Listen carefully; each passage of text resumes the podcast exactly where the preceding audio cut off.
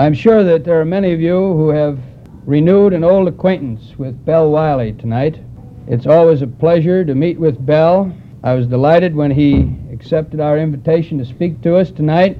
I don't think anything further need be said. This time I present Dr. Bell Wiley, who will speak on the Confederate Congress. I assure you that it's a genuine pleasure for me to be able to meet with you again and to renew acquaintances which go back in many individual instances over many years. I appreciate the companionship that you've permitted me to enjoy with you over the years, and uh, I appreciate your tolerance of me as a speaker. I had some uh, hesitation about uh, proposing the topic that I'm to talk about tonight because it is not uh, as full of uh, human interest, it's not as rich in human interest as I should like for it to be.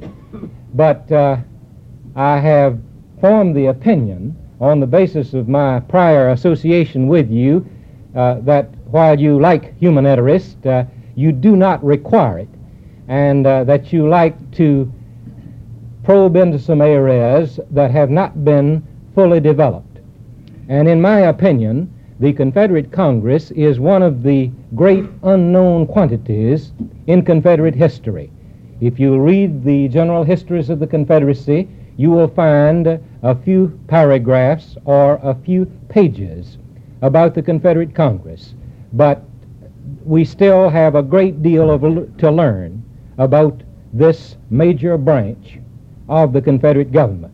Now, I want to make it quite clear that I do not come to you as an authority on the Confederate Congress. There's a great deal that I have yet to learn about it, and I'm still seeking information, and I'm still having difficulty finding information about the Confederate Congress. Of course, there was no congressional record as such published for the Confederate Congress.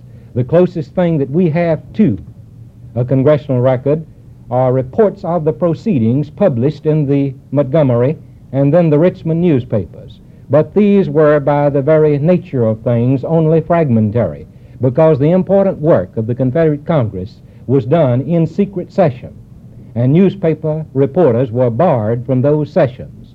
So, from the official records, we cannot find out very much of the inside story, or as far as that goes, the outside story of the Confederate Congress. So, uh, about uh, six or eight years ago, I started seriously looking for letters written by members of the Confederate Congress while they were in office. And I have turned up uh, several hundred of these letters. I believe the largest collection I have of a single congressman are letters of W.C. Rives, a venerable and distinguished member of the Congress from Virginia, who had uh, been an influential member of the old federal Congress. And I was checking uh, down at Charlottesville, Virginia last week, and I found that I had about a hundred letters, if I recall, all right, of William C. Rives. But that is far and away the largest collection of any one congressman that I have. I say all of this to you in the hope that I may enlist your aid in finding letters written by members of the Confederate Congress while they were in Congress. You might ask, well, how am I going to find out who was in the Congress? Uh, it's uh, a little difficult. There was a pamphlet uh, published by the government about, uh, well, the late 1800s that lists the members of the Congress. But if you think you have a lead, if you will write to me, I will send you a mimeographed list of the congressmen by states, and I would be happy to do that. And I hope that maybe uh, you sometimes, as one of your publication projects, will publish the full list of Confederate congressmen uh, with an introductory sketch about the Congress and its work. I think it would be a useful thing for you to do. Now, I want to read uh, about four or five letters written by Confederate congressmen. If I put it off until I get through with my talk, I won't do it because I will be ashamed of myself for having talked so long. Uh, so maybe that will make me cut my speech a little if I'll read some of the letters now. Now, I'm uh, going to read first a letter written by W. W. Boyce, who was a member of the House of Representatives from South Carolina and who had recently been a member of the federal House of Representatives. And this letter I found last week down at the University of Virginia, and I didn't have time to type it off, and it's in uh, photostat. And uh, I hope he was more accomplished uh, as a speaker than he was as a writer, uh, because his handwriting is almost as bad as mine, not quite. Uh, I may have just a little trouble, even though I've read it two or three times. This is written from Montgomery, Alabama, February 5th, 1861, to R.M.T. Hunter, who uh, later became uh, Secretary of State. He didn't get along very well with Mr. Davis. That was not an unusual experience. And uh, then he became uh, a member of the Senate from his home state of Virginia.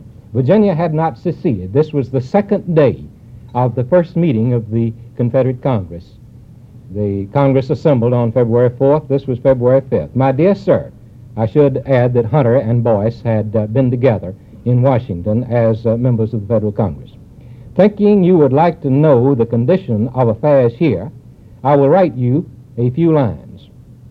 The feeling here is almost perfectly unanimous against any kind of compromise or reconstruction. The Constitution of the United States will be adopted without adding any amendments to which you would object. And you recall that uh, the federal Constitution was uh, adopted by the Confederate Congress with very few changes. No one, so far as I know, favors the African slave trade.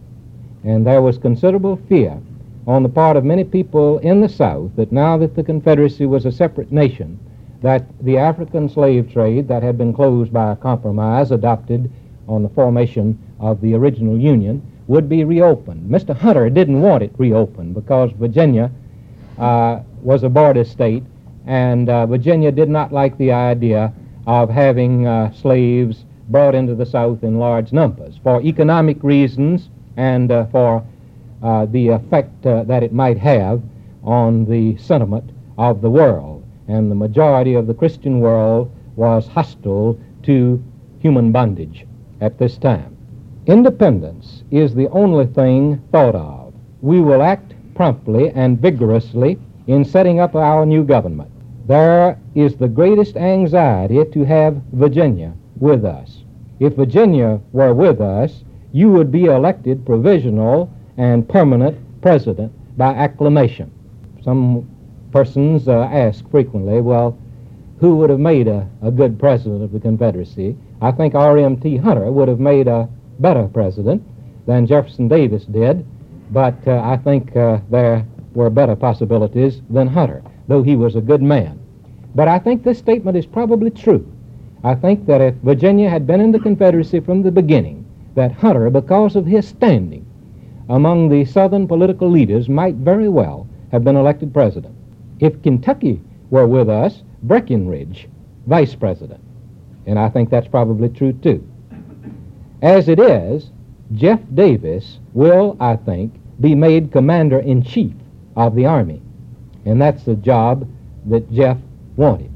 And uh, many uh, authorities on the Confederacy think that it is a pity that he didn't get it in terms of the future of the Confederacy, uh, but a good thing that he didn't get it in terms of the future of the United Nation. I'm not sure about that. I, I have serious doubts that Jefferson Davis would have made a good commander in chief of the Confederacy because of uh, qualities that uh, were brought out, weaknesses that were brought out in bold relief during his uh, term as president. I could be wrong in that. He wanted to be commander in chief, and he did not want, that is, general in chief, and he did not want to be president. And uh, the fact that he was doing something that he wished to do might have made a big difference. And certainly his, uh, he did have some experience uh, as a colonel of a regiment in the Mexican War and then as Secretary of War in military affairs. But he also had had a lot of experience in political affairs. And Howell Cobb would be made provisional president. Well, he was, Howell Cobb was made uh, president of the Provisional Congress, but not provisional president, though there were many people who favored him for president. But he was regarded as something of an apostate uh, by the Democrats because of his affiliation in Georgia with the old Whig group. in the 1850s, and uh, they never forgave him for it. Indeed, one of the reasons that Jefferson Davis became president was an effort on the part of Cobb's enemies to head him off. I can't describe to you how much pleasanter it feels to sit in a Congress where you are surrounded by friends. the fixed resolve here is separation from the North and Southern independence. Such being the fact, as we can't go to you, why then you must come to us. We will have our envoys in Europe very soon. I wish you would put your shoulder to the wheel and bring Virginia into our Confederacy. We would throw up our caps and drink up all the champagne we could find on the occasion. Well, they couldn't have found much champagne in Montgomery, but there was lots of good bourbon. Well, I don't know how good it was. There was lots of bourbon there uh, at this stage of the game, though it became exceedingly scarce later on. Come on in and Virginia shall have things exactly as she wants them, capital included. And this was very interesting to me that this early in the game uh, they were thinking in terms of uh, moving the capital to Richmond, which they did a few months later. Give my respects to Mr. Mason. I should like to hear from you, and I should be very glad indeed to receive any suggestions you may think proper to make as to what we should do. As ever, with the kindest wishes, your friend, W. Boyce. The next letter is written by one of the uh, more colorful members of the Confederate Congress, a man from Texas who had uh, lived in South Carolina, but who killed a man in a duel and found uh, the South Carolina climate uh, not so congenial after that. And so he did like many other people in similar circumstances. He could put the magic initials after his name, GTT, gone to Texas.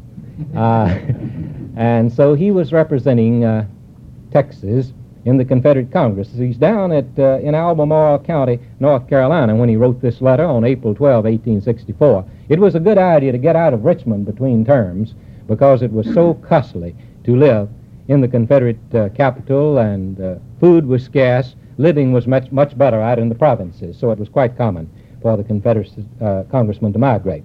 My dear sir, Remember the date, April 12, 1864. My dear sir, if you have the United States statutes at large, 10 or 11 volumes, and the opinions of the Attorney Generals, 8 or 9 volumes, and no one uses them at home while you are absent, I wish very much that you would bring them up with you to Richmond when you come. I will either take them to my room and keep them carefully for you during the session, or if they are not in your way, you can keep them at your own room, and I will then have an opportunity of seeing them when I wish. Now, listen at this sentence.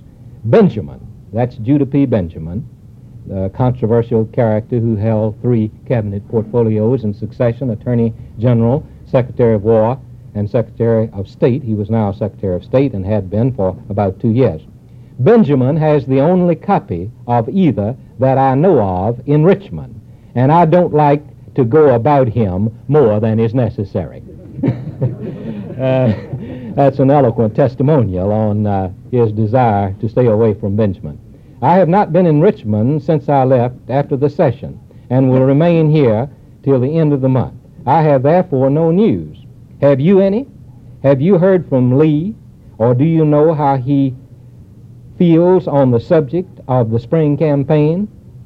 If Lincoln has, as the northern papers say, at last found out that he cannot command the army of the United States longer with safety to either his country or himself. And Grant is not a greater fool than he is usually taken to be. Lee will have no child's play this spring. And the sooner the Congress adjourns and we get south, the better. Uh, he was thinking of his own personal safety then, as well as that of his colleagues. Richmond is an entrenched camp without depots of, subsistence. And if Lee is ever driven into the lines around the city, and it is thoroughly invested, the surrender of his army will be only a question of time. I hope for the best, but fear the worst. It is a great pity our advice had not been taken, and uh, our generals been summoned, or assembled rather, for consultation. Uh, this is the first that I have encountered that, that uh, leaders of Congress proposed early in 1864 that the leading generals of the Confederacy be, be brought to Richmond for consultation as to the best mode of procedure. We should have taken the initiative this spring and struck a crushing blow upon on one or the other of their armies before either was ready to move. As it is, we are again awaiting the attack, and our only hope of safety is in Grant being too great a fool to use the forces now under his control. The party which first concentrates will win. Mark that. It will be a comfort, if I am hung, to be able to prove that I expected it. if you have nothing better to do, I would be very glad to hear from you. I am very truly and sincerely your friend, Louis Wigfall. The most interesting thing that I found at Charlottesville was a letter written by Randolph, George W. Randolph, uh, who was Secretary of War for a while. This letter is written to his brother, Thomas Jefferson Randolph, June 25, 1862, 10 days after Randolph resigned the Secretaryship of War. My dear brother, I am much obliged for the kind letter from Sister from Sister Jane, Amy, and yourself in reference to my resignation, and am anxiously awaiting the determination of my status in the hope that it may afford me an opportunity to visit Edgehill. That was the family estate. Immediately on resigning, I notified the Adjutant General that if uh, considered in commission, I held myself at the disposal of the department and uh, was ready to execute its orders. I have received no answer yet, and therefore I am not sure whether I am citizen or soldier. And I think that uh, is uh, an adverse commentary on uh, the treatment of Randolph. That uh, it's been 10 days since he resigned. He's right there in Richmond. Adjutant General Cooper has had his resignation in, but he doesn't know whether he still retains the commission that he had as a general uh, when he uh, before he held the office of Secretary of War and while he held the office. Uh, he was a very high type man, and uh, he was already very much uh, hurt because uh, he had felt forced to resign because of his disagreement with Davis. And even though it is known, it must have been known that he was feeling that way, he was permitted to cool his heels for a good while uh, before he found out what his status was. He was permitted to hold his commission, but he was given nothing uh, that uh, was uh, seemingly important to do, and so he finally resigned his commission. I should state, in all fairness, that his health was bad, and he died of tuberculosis uh, in 1867, I believe. Uh, there, with his papers at uh, the University of Virginia, is a long statement uh, concerning his death that was taken down by Jane, whom he mentions in this letter, and it's one of the most touching documents that I've ever read. truly, he was a Christian gentleman of a very high order. Well, I'm going to uh, omit a little and get to the point where he comments on his resignation. My resignation was not caused by any quarrel with the President, but by difference of opinion as to the discretions which should be rested in the Secretary. He wished to impose restrictions which, in my judgment, were derogatory to the office and hurtful to the public service, and uh, to uh, which I would not submit uh, to, uh, and which I could not submit to without uh, sacrificing my self respect and the public interest. I deemed it my duty, therefore, to decline acquiescence in a misuse of the office and to retire from it. My continuance in office would have done the country more harm than my resignation. I think that the Army organization is so far perfected as to require little more than assiduous supervision. Some reforms are still much needed, but Congress, I think, will not permit them. And all that remains to be done is to make the best use we can of what they have given us. Mr. Seddon's appointment is manifestly a declaration that the President intends to be his own Secretary of War.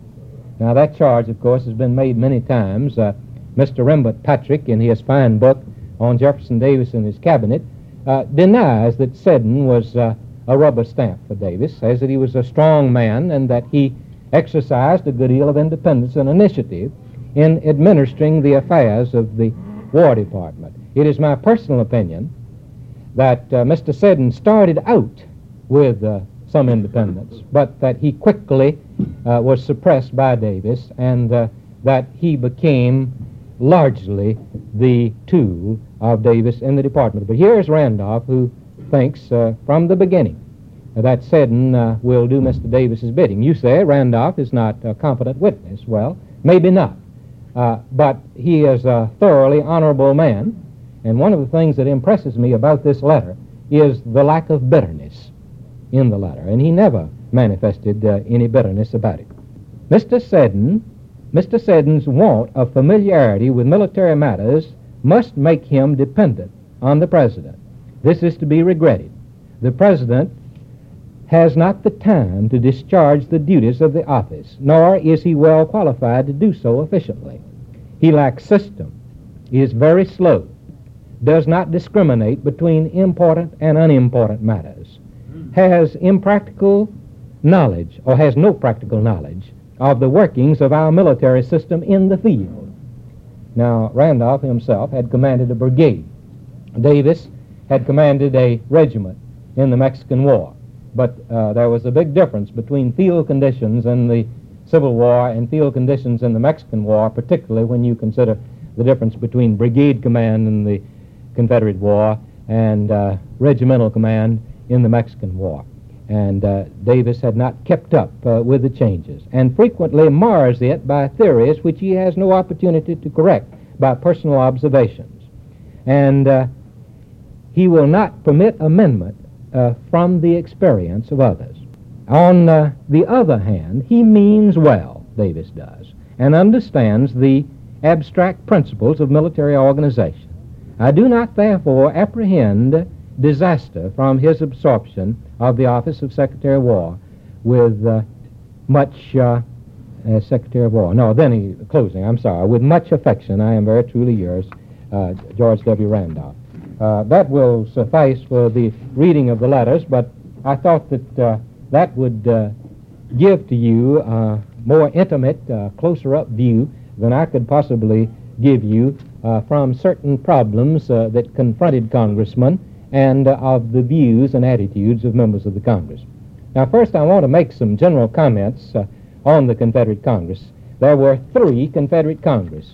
The first was a unicameral body the Provisional Congress, which came together at Montgomery on February 4th, 1861.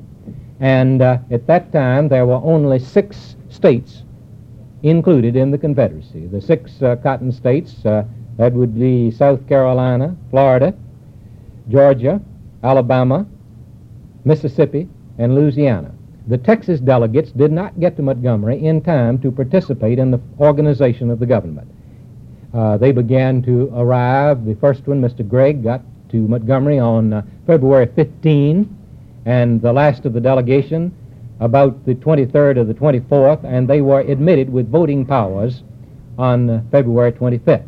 So the very important work of organizing the government was done by representatives from six states, aggregating about 45 men. We can remove the about. There were 45 men. And these people had not been elected by the people. They were chosen by the state conventions, the state secession conventions. And uh, you could not then say that they came fresh from the people with a mandate from uh, Confederate citizens as to what they should do. They elected the president, Jefferson Davis, provisional president, provisional vice president, Alexander Stephens, and they drew up a constitution. It's interesting uh, to note that in their early days, uh, they referred to themselves as the convention.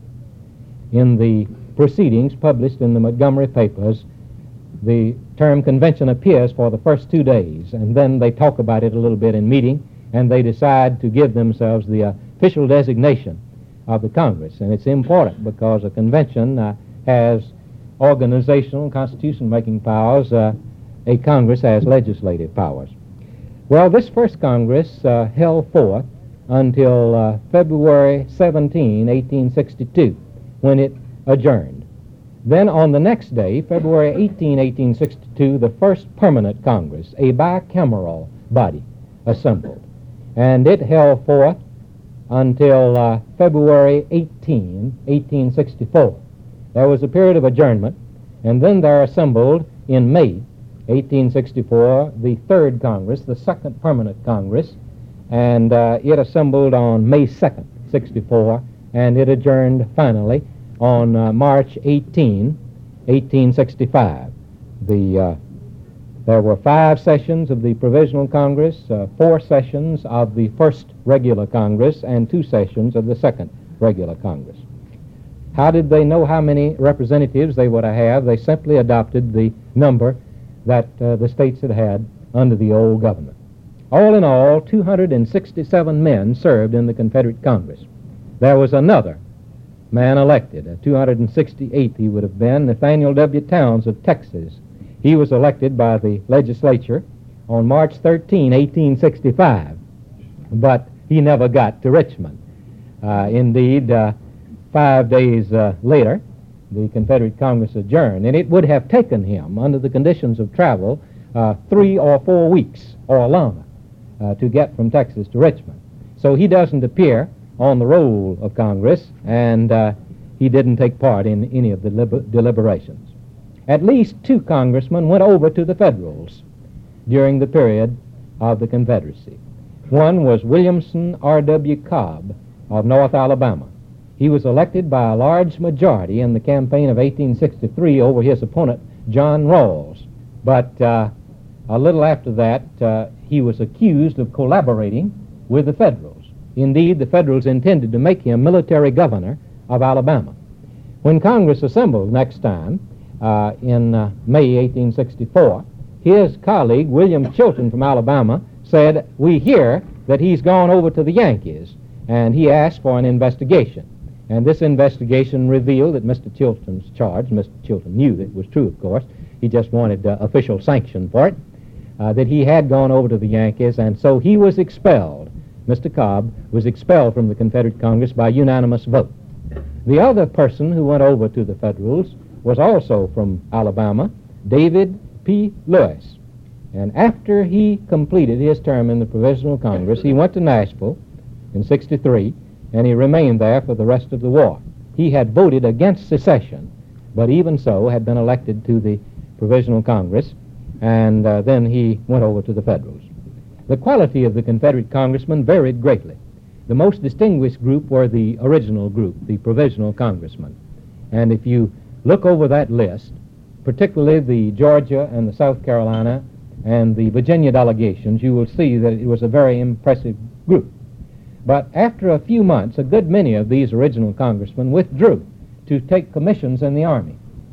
And at first, they were allowed to hold their commissions and hold their seats in Congress. But uh, the Confederate government decided that that was an unwise arrangement, and uh, they were required to make a choice and uh, nearly all of them elected to stay in the Army uh, rather than to remain in Congress. But in all of the Congresses, there were some outstanding men, such people as Thomas S. Bocock of Virginia, who was the Speaker of the House for the Confederate Congress, the regular Congresses, and then uh, ex-president, uh, oh, not ex-president, Provisional Congress, and he was supposed to be the Speaker of the House for the first uh, regular Congress, but he died uh, before the assembling of Congress. He died indeed uh, early, January 18, 1862, and they got Bocock. William C. Rives of Virginia, J.L.M. Curry of Alabama, C.C. Clay, Jr. of Alabama, Robert Barnwell of South Carolina, James Orr of South Carolina, William Porcher Miles of South Carolina, who was chairman of the House Military Affairs Committee and a very able man who moved to Louisiana after the war and became a large sugar, sugar planter. Herschel V. Johnson and Ben Hill of Georgia, and Augustus Garland of Arkansas, just to mention of the few outstanding members. There were six senators who served all the way through both Congresses and the Provisional Congress. There were 21 members of the House who served all the way through. And some of these were good people, some of them were uh, just average. Senator Wigfall of Texas had ability, but he was erratic and uh, sharp tongued and was frequently in trouble.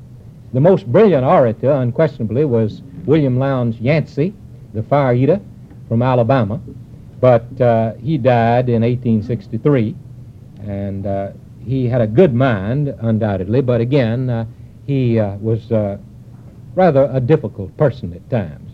He was like Wigfall, tempestuous and given to extreme views. The greatest rascal of them all was Henry Foote, who served Tennessee in the House of Representatives. And uh, he was uh, in hot water a good deal of the time, and he kept Congress boiling. Uh, I think it would be fair to refer to him as a Confederate version of McCarthy. Uh, he was uh, very uh, fond of investigating, and one of the favorite objects of investigation was Secretary Mallory and the Navy Department, uh, which uh, suffered a good deal of embarrassment and humiliation from the sharp-tongued Foote. Hatred of Jefferson Davis was an obsession with Foote. They had known each other in Mississippi, had been political opponents.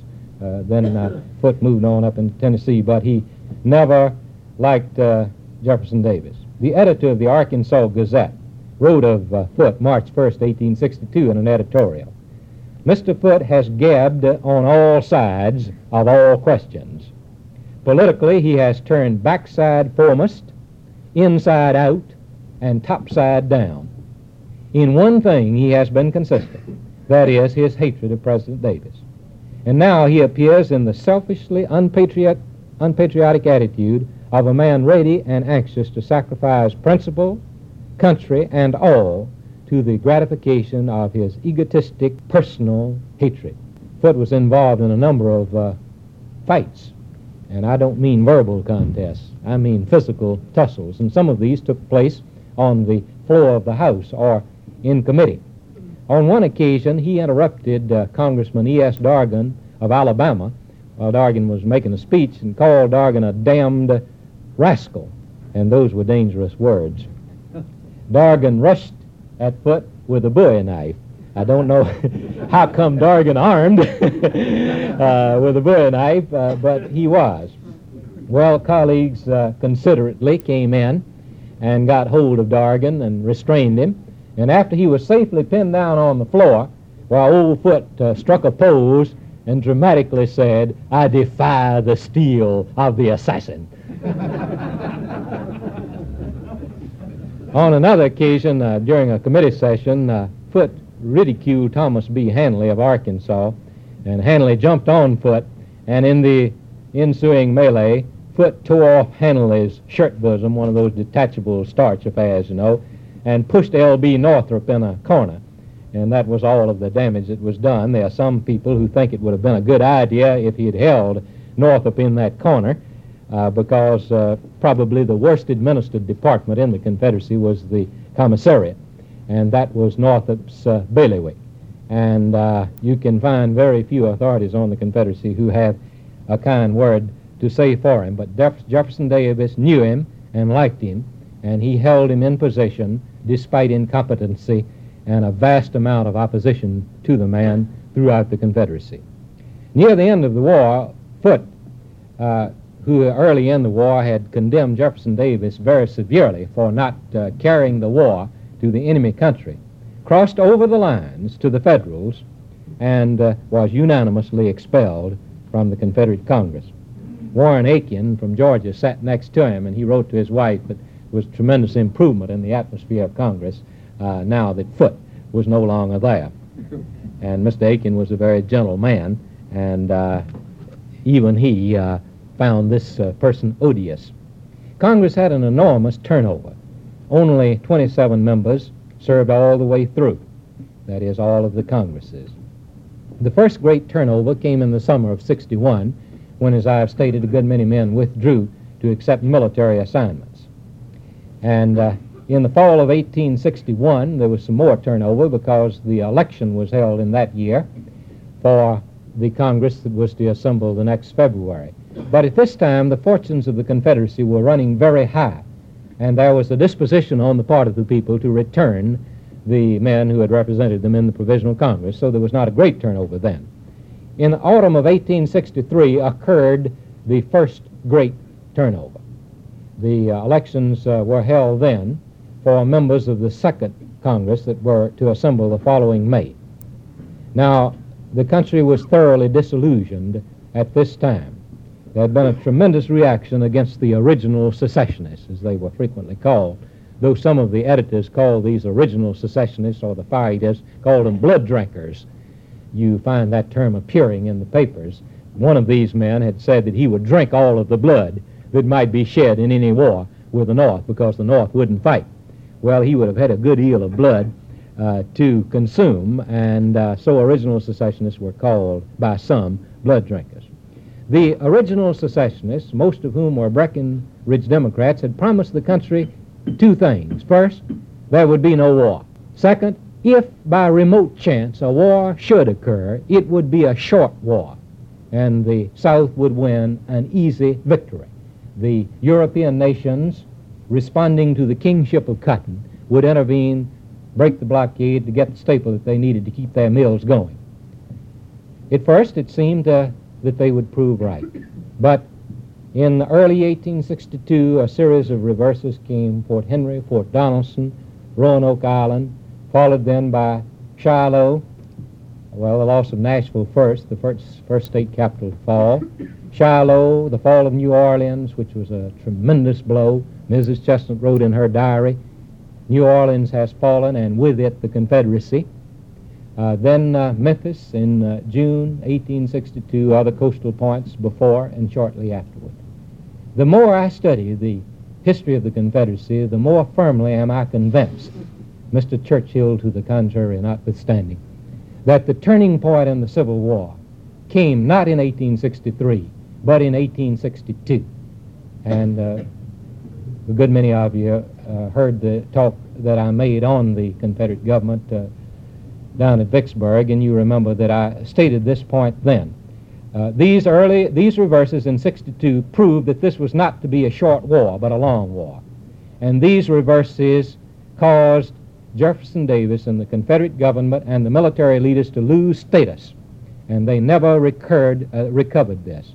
And when all the political and the military and the morale facts are considered together, uh, it seems to me that the case for stating that the turning point in the war came early in 1862, there certainly in the first six months of 1862, uh, can uh, be supported uh, with a good deal of strength.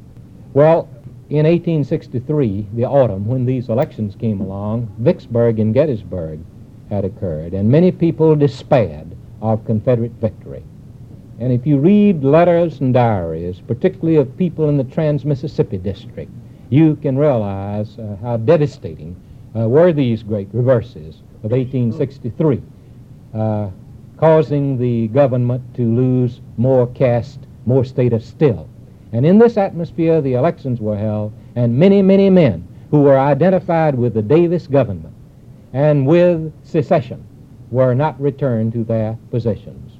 Indeed, the Congress that assembled in May 1864 in the House had 43 new members out of a total of 105 members in the House. Among people who didn't come back were J.L.M. Curry, who was the ablest member in the Alabama delegation and one of the most outstanding of all the congressmen, C.C. Clay, Jr. of Alabama. Six members of the second delegation in Congress in Alabama were said to be Unionists.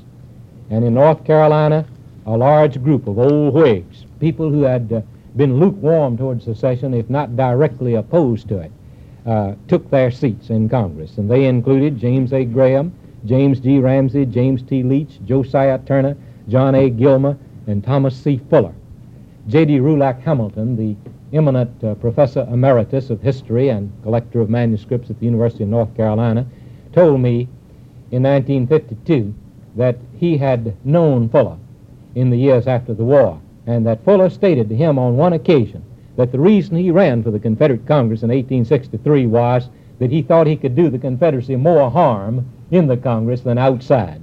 And so he ran and was elected and worked for peace. These old Whigs who came into Congress in this reaction of 1863 resented very much the steamroller tactics that had been used on them in the early days of the war, in the secession movement, as far as that goes, by the immediate secessionists. The immediate secessionists just put them in the back corner after secession was consummated. They didn't uh, give them honors. They spoke of them uh, disparagingly as submissionists and uh, treated them in a very inconsiderate manner. And now, after Donelson and Henry and Shiloh and New Orleans and Memphis and Gettysburg and Vicksburg, when these men have not come through with their promise for a quick and easy victory, the old Whigs have their day.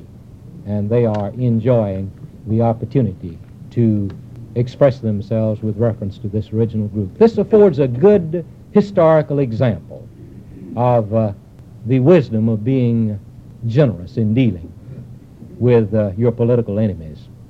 The, if the uh, immediate secessionists had been more considerate of the old Whigs, I think this split that came in 1863 uh, would not have been as great or as damaging as it was.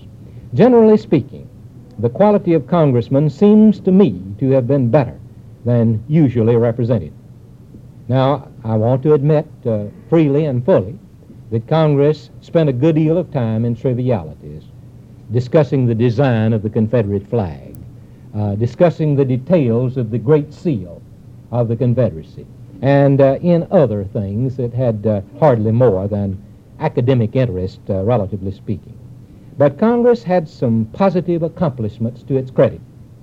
These included the passage of the first National Conscription Act in the history of this country.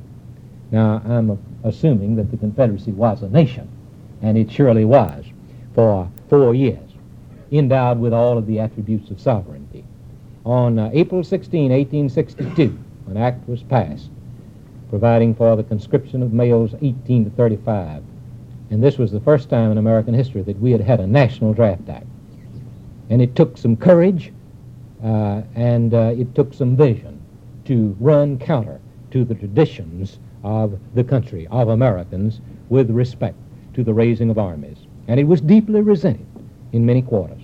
Indeed, uh, I'm very doubtful now uh, of the wisdom of uh, the resort to conscription. It didn't bring many men into the army. It did do one thing it held the men already in the army at there and prevented the dissolution of the armies uh, in uh, the spring of 1862, which was very much feared.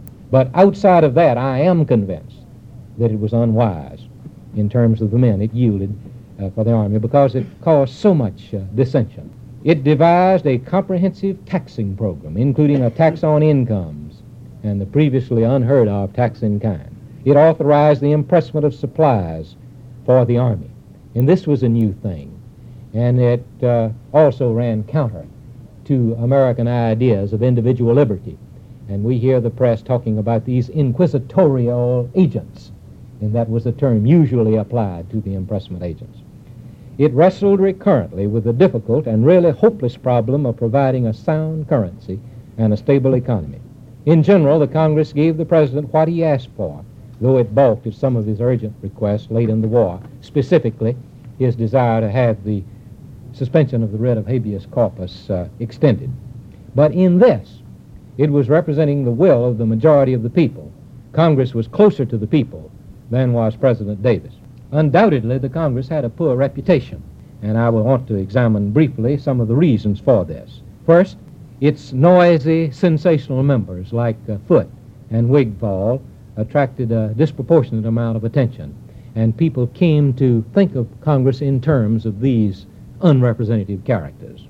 The fistfights and the other unseemly incidents that marred some of the proceedings of Congress also were played up out of uh, proportion by the press and uh, by other people. You recall that C.C. Uh, Clay uh, had an inkstand thrown at him by Ben Hill of Georgia during the course of the debate and uh, split uh, Clay's cheek, and blood uh, and ink were intermingled on the cheek and on the floor.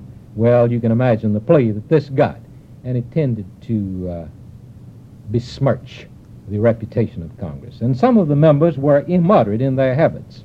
Uh, Wigfall uh, didn't know how to handle the bottle always.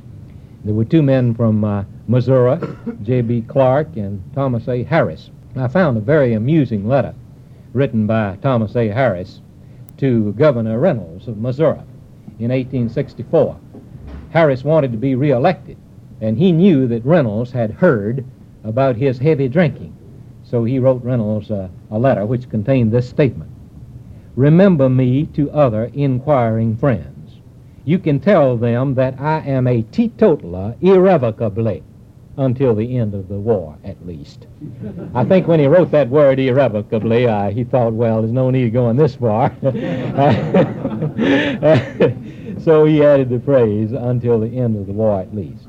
And whatever vices they may hear attributed to me in future, that I authorize them unequivocally, unequivocally to give the lie to him who shall accuse me of indulgence either in cards or in spirituous liquors.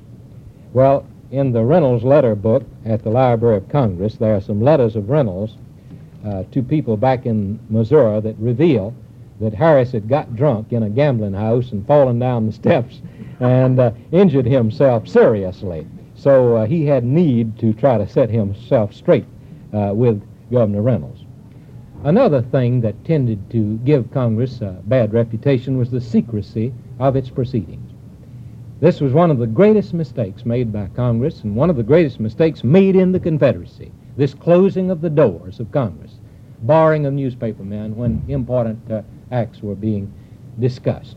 The people, not knowing what was going on, imagined the worst.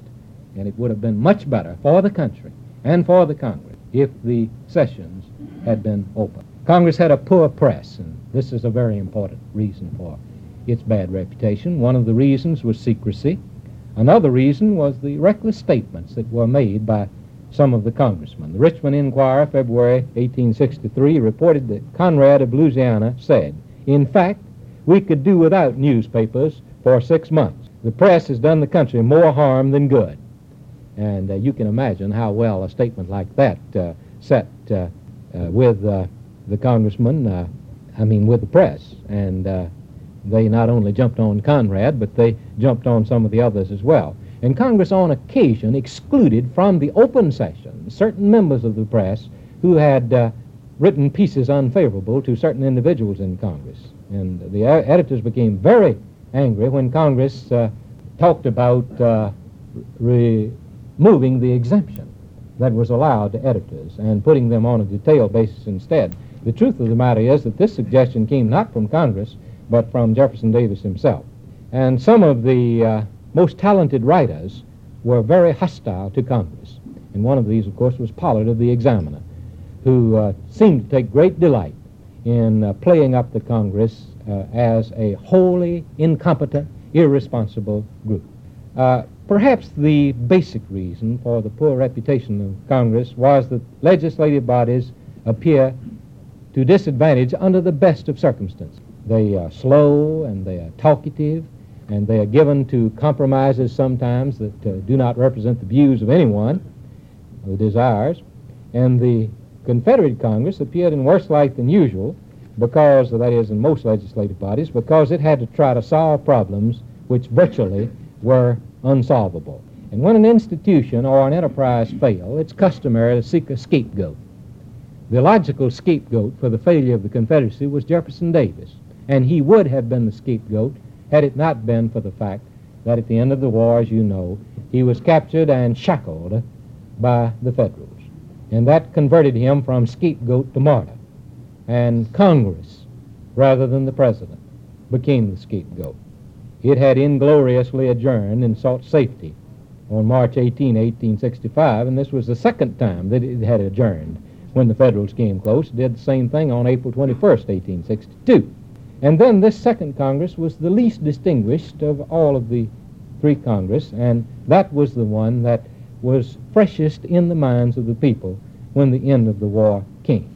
Those, then, uh, uh, in my opinion, are the basic reasons for the poor reputation of the Congress. Now, I think maybe I've talked long enough. I have a few items here on life of congressmen in the Confederate capital. I'll just, uh, I think I'll let that go, uh, Mr. Speaker, because uh, I expect I've been talking about 40 or 50 minutes, uh, and uh, I think it would be more fun maybe to have some crossfire up here. military, leave the military life to join the Congress. We don't can hear you have problems. Can't hear The, que- the uh, question is, did any of the military people who left the Congress return to the Congress? I believe that's. Did they leave, that were in the military, leave the military to join the Congress? Yes, there were a number of men uh, who uh, went from the military uh, into the Congress. I'm ashamed to say, if you present me the old question, name one, that I can't do it offhand, but uh, I do know that there were several instances of men, some of whom had been wounded and uh, virtually incapacitated uh, from uh, field service, who entered the Congress. Did Robert Toombs go back in? No, Robert Toombs. No. Robert Toombs didn't go back. He wanted to go back, uh, but uh, they wouldn't have him, and it was a, a source of much pain to him that uh, Herschel V. Johnson uh, was sent instead of him. Yes, sir. Would you just give your name? Philip R. Davis. You said that the uh, federal constitution was adopted in uh, almost in toto after the uh, American Constitution.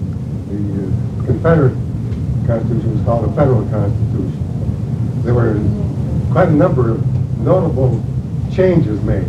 Chief among them was the uh, federal constitution avoided the pork barrel appropriations by enabling the president to veto any part of a bill without vetoing all of it. And uh, then it provided for an audit, which the American Constitution doesn't. And there were quite a number of others, so they didn't adopt it in total. There were some very serious and beneficial changes. I'm, I'm awfully glad that you, you brought that point out. Uh, I, I see that I left uh, an erroneous impression. I surely don't want to do that. Another, of course, was a single term uh, for the presidency, uh, the provision that uh, members of the cabinet could appear on the floor of Congress and uh, support measures originating with their department. And uh, oh, there are others too. The word slavery doesn't appear in the federal constitution. It refers, it appears in one form or another nine times, seven times in the Confederate Constitution. Uh, it did specifically recognize property in slaves, and it also recognized the right of uh, carrying uh, slave property from one state to another or from uh, the states to the territories of the Confederacy. And the Confederacy did have a territory, uh, the territory of Arizona, as well as uh, claims to the Indian Territory.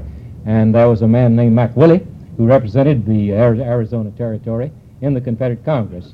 Uh, that's not all uh, of the provisions, but I'm awfully glad that you brought that point out. from Texas. GTT? That, uh, the reason the Texas delegation was late because they waited for their actual returns, uh, the vote taken in Texas for the, uh, before they started from Texas. There was a, uh, vote taken in that state, which was, uh, delayed a couple of days, uh, returned to her because of the slowness of uh, communication. That's right. Uh, the uh, Texas was one of the few states, uh, Virginia and Tennessee were other two other states, the border states mainly, that submitted the ordinance of secession to the people for ratification. And the Texas delegates were not seated until word of the ratification had been received. The other question is, uh, I'm pretty much disgusted with your remarks about Mr. Foote. That milk and water statement you made from the Arkansas paper ain't nothing. Have you ever seen the editorial that Mr. H.A. Ware wrote, who served under Stonewall Jackson, what he thought of Mr. Foote? Well, I'll trade you a photostat of that for one of those 25 books our friend, friend down in Atlanta's got. Next time you want to make a deal, well, let me know. I haven't seen the editorial, and I would like to have it, uh, but you've got to make a more reasonable proposition.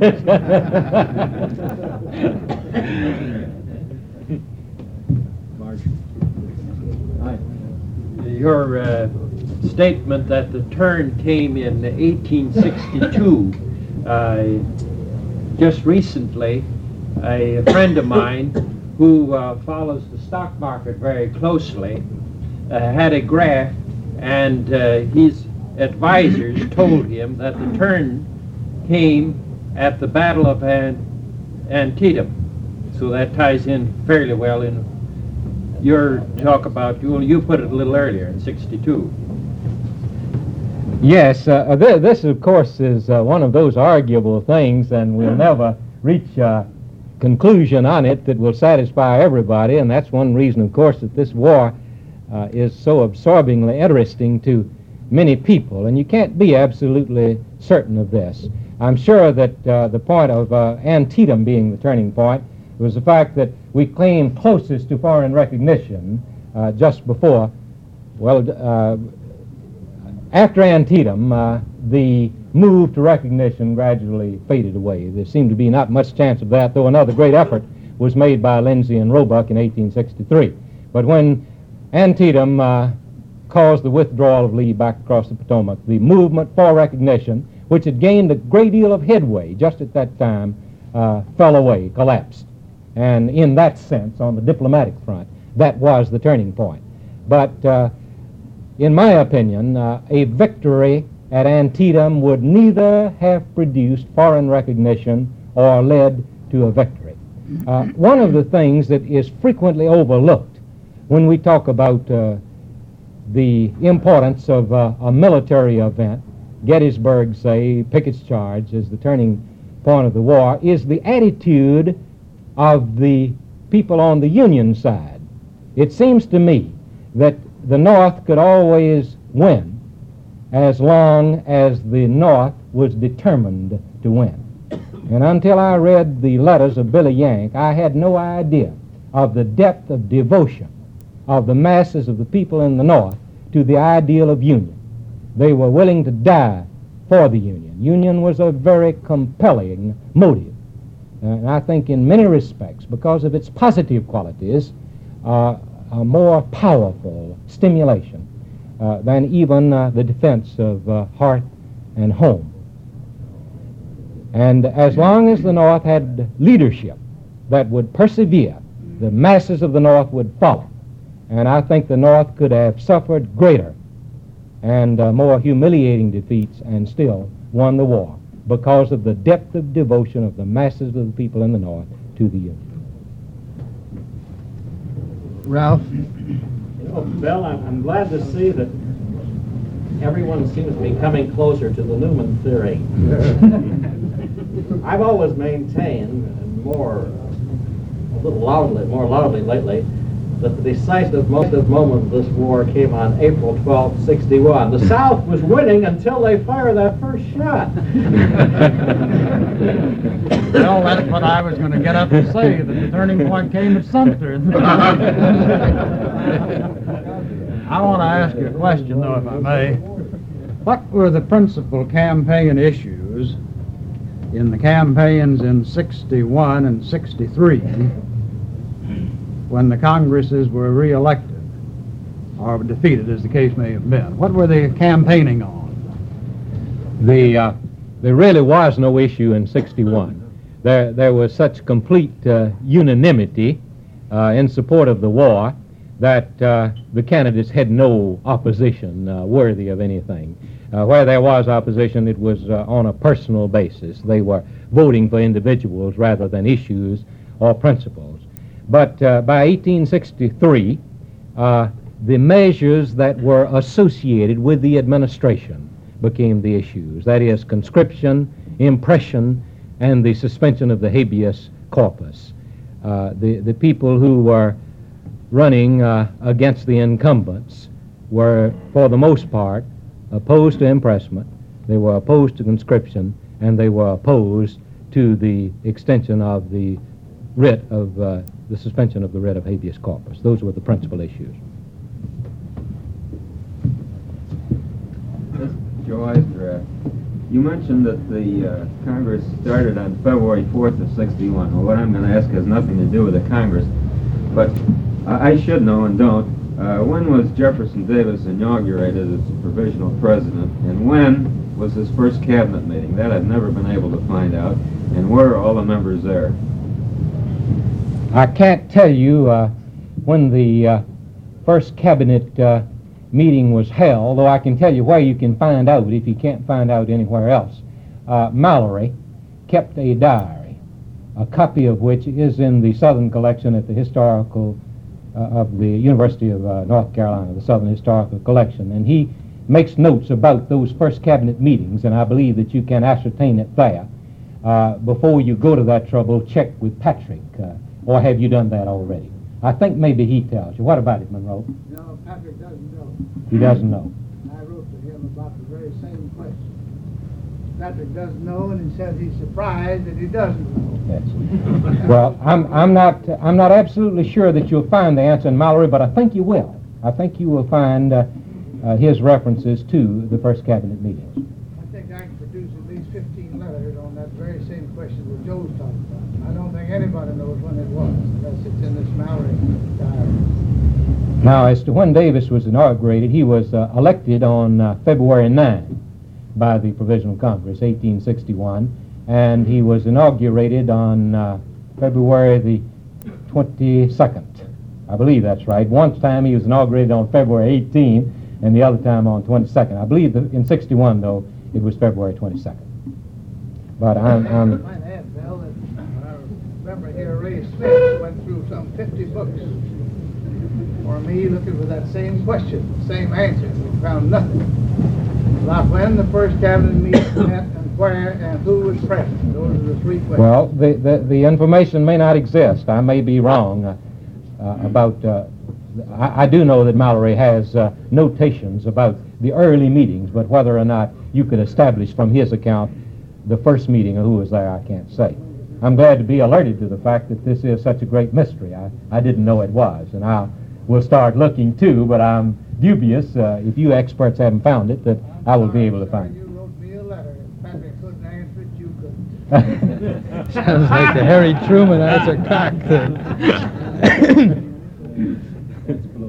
Mr. Wiley, aside from Pollard's Examiner, what attitude did the most, most of the newspapers in the South take toward Congress and toward Davis? I suppose that uh, from a third to a half of the papers, and this is a rough guess, and it's based on uh, an incomplete sampling, uh, were favorable to Davis. Uh, I would say that from two thirds uh, to three fourths of the press were hostile to Congress. It's rare that you find a favorable comment about the Confederate Congress uh, in a Confederate newspaper. Yes, sir. Mort? Was the Bill of Rights, uh, as- Louder. were the Bill of Rights as stated in the, uh, in the uh, national constitution, were they more or less accepted in a blanket form by the uh, Confederate Congress in their constitution? With, uh, were there any particularly abridgments or changes made in the Bill of Rights by the Confederacy? I'm, I'm going to have to say that I don't know, uh, and I'm ashamed that I, I say that. My recollection, my impression is that there were no changes. Was their constitution ever put in a written form? Yes, it was, and uh, the most convenient place to find it uh, with uh, the provisions in parallel columns so that you can compare them conveniently. Well, there are two places that I recall offhand. One is in the back of Alexander H. Stephens' two volumes, A Constitutional View of the Late War Between the States, and the other is in a little book, J.L.M. Curry, A Civil History of the Confederate States of America. And they have in italics the points in the Confederate Constitution that were different from those in the Federal Constitution. So it's a quick and easy reference work. Yes, sir. Um, was was uh, was any reporting uh, done in the northern publication of the meeting of the Confederate Congress, or was it of such a secret nature that it was uh, unknown? Oh, no. No, the, the meetings were known, and they were uh, covered by the Northern press. There were references, and frequent references, to the meetings of the Confederate Congress, the time of assembly, the time of adjournment, and uh, commentaries on the work that was being done. Uh, from the proceedings published in the Richmond papers and the Montgomery papers, and that's where the Northern papers got their information, you could uh, know what Congress was considering. But you couldn't know what was said in the debates uh, on these important matters. You could know what the vote was uh, in most cases. But the thing that's missing uh, are the debates themselves. You just The best book on that whole subject of the federal constitution is Justice in Grey. It's a, it's a magnificent treatment of the entire judicial system and the Constitution, the federal Constitution.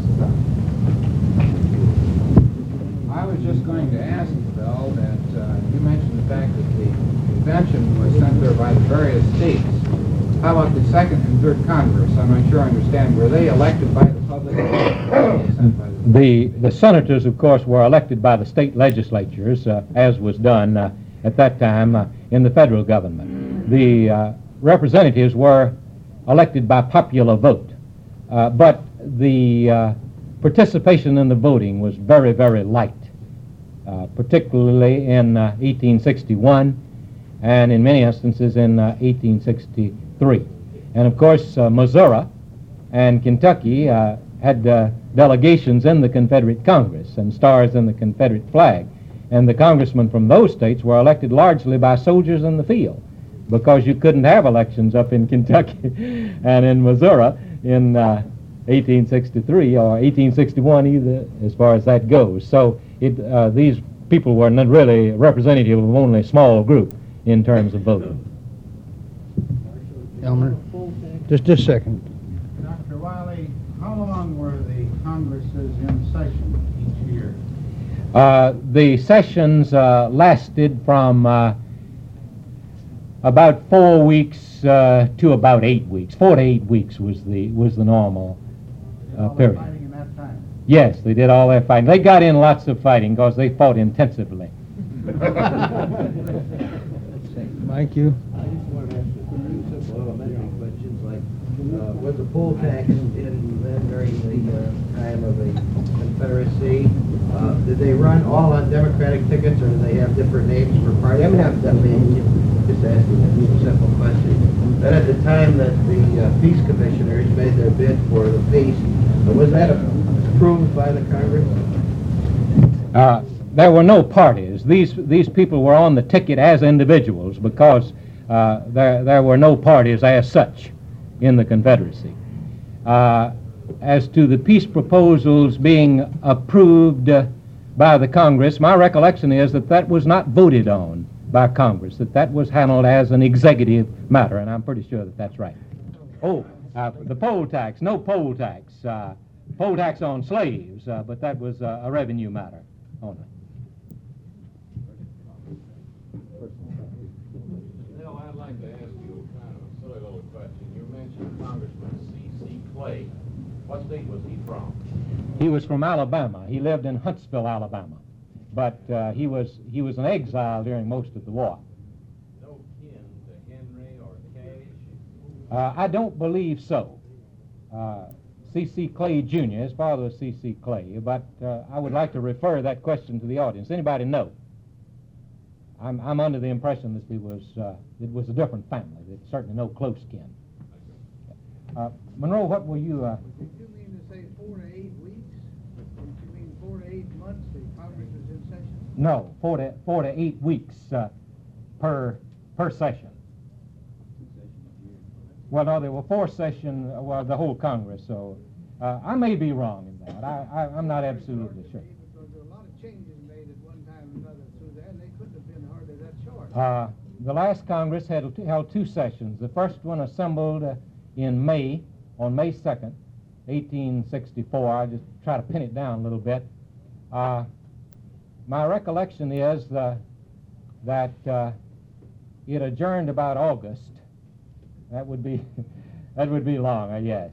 And then uh, it assembled again in December and held forth to March. Yes, it, it, I would have to extend the outer limits, and uh, I'm, I'm glad you called me on that. I said that without thinking thoroughly. The Confederate Congress have the uh, same pay system as the federal Congress did? I mean, as salaries for the congressmen and senators, or uh, did they serve just for the cause or what? That uh, I, have here in my notes, and I'm glad you asked it. The pay started out at eight dollars a day.